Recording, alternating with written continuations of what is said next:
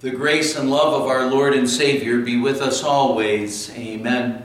The Word of God we want to consider today is again our epistle reading for this past Sunday, the third Sunday after Pentecost.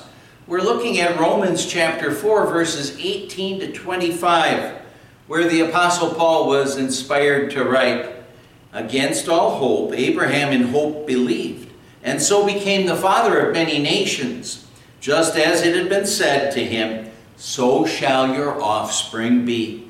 Without weakening in his faith, he faced the fact that his body was as good as dead, since he was about a hundred years old, and that Sarah's womb was also dead.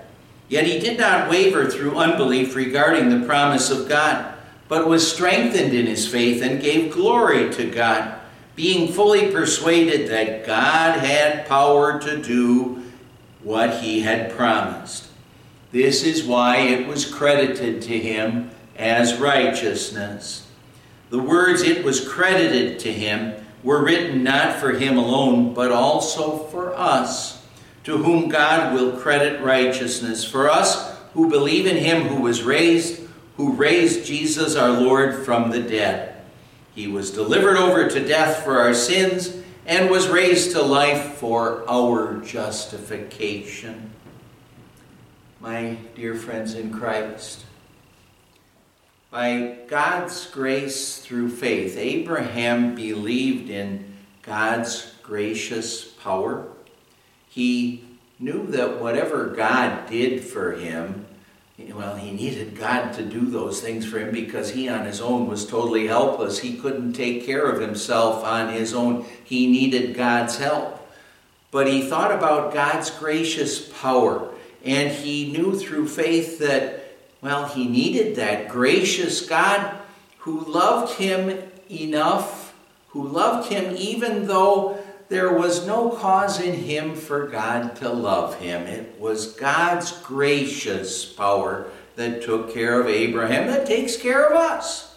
Paul says, Abraham did not waver through unbelief regarding the promise of God but was strengthened in his faith and gave glory to God, being fully persuaded that God had power to do what he had promised. Abraham knew that it was totally against the laws of nature for him and for Sarah, for the two of them to have any children. It was totally impossible according to human thinking. And if they had lived today, it still would have been impossible at that point in their life for them to have any children, even though there are all kinds of advances in, in,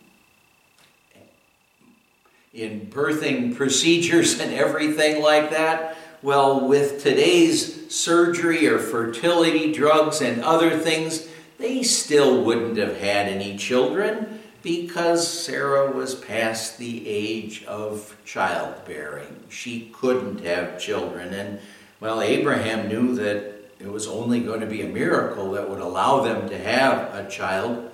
But through faith, he knew that his heavenly Father, our heavenly Father, could and would perform that miracle because God always keeps his promises and because of God's gracious power. The psalmist said, Our God is in heaven. He does whatever pleases him. He has the power to do whatever he wants. He's the Almighty God who created the heavens and the earth and created all things. He's the one who preserves and protects us. And He's also the one that makes everything in our lives work together for our eternal good. Well, we know him. He's the Almighty God. This prophet Isaiah says, Surely the arm of the Lord is not too short to save, nor his ear too dull to hear. But we can so easily forget that our Heavenly Father really does have the power to do whatever He wants. Whenever we have a problem, He'll either remove that problem or for us as believing children of God, he'll, he'll make sure that that problem somehow or other ends up working out for our eternal good. If we have physical problems, if He'll either remove it or make it serve our good, like I said. If it's a physical problem, a financial problem, family problem, emotional problem, oh, if it's sickness, if it's problems at work in a relationship, God has the power to take care of those things. God has the power to remove the problem or make it serve our good, as I said.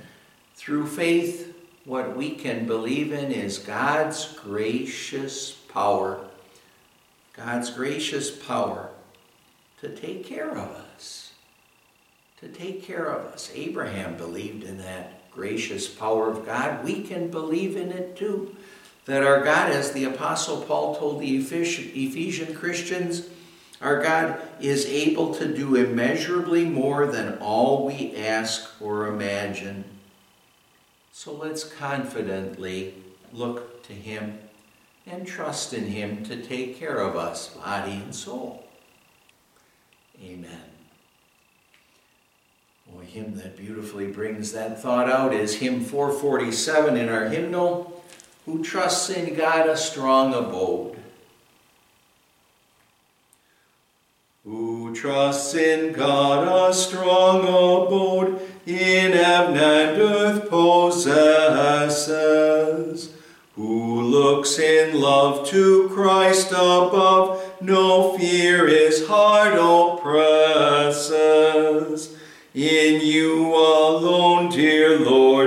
Own sweet hope and consolation. Our shield from foes, our balm for woes, our great and sure salvation.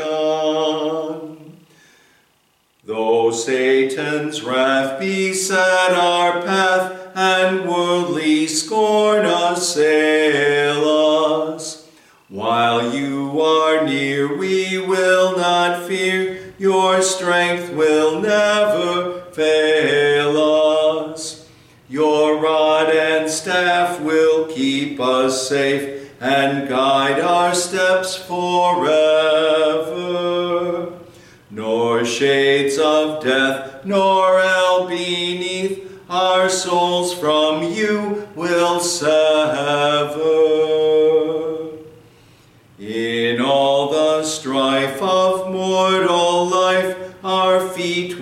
Stand securely. Temptation's hour will lose its power, for you will guard us surely.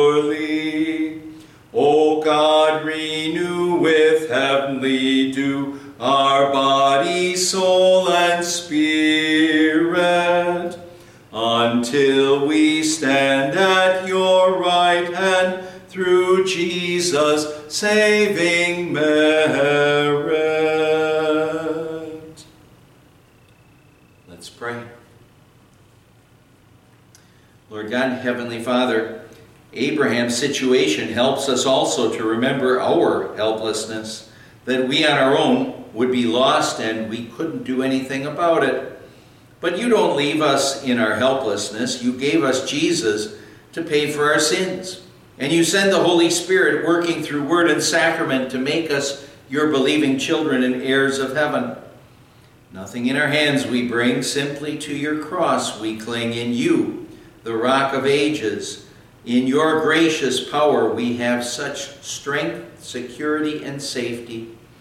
Keep us always in your loving care, we pray in Jesus' name. Amen. The grace of our Lord Jesus Christ and the love of God the Father and the fellowship of the Holy Spirit be with you always. Amen.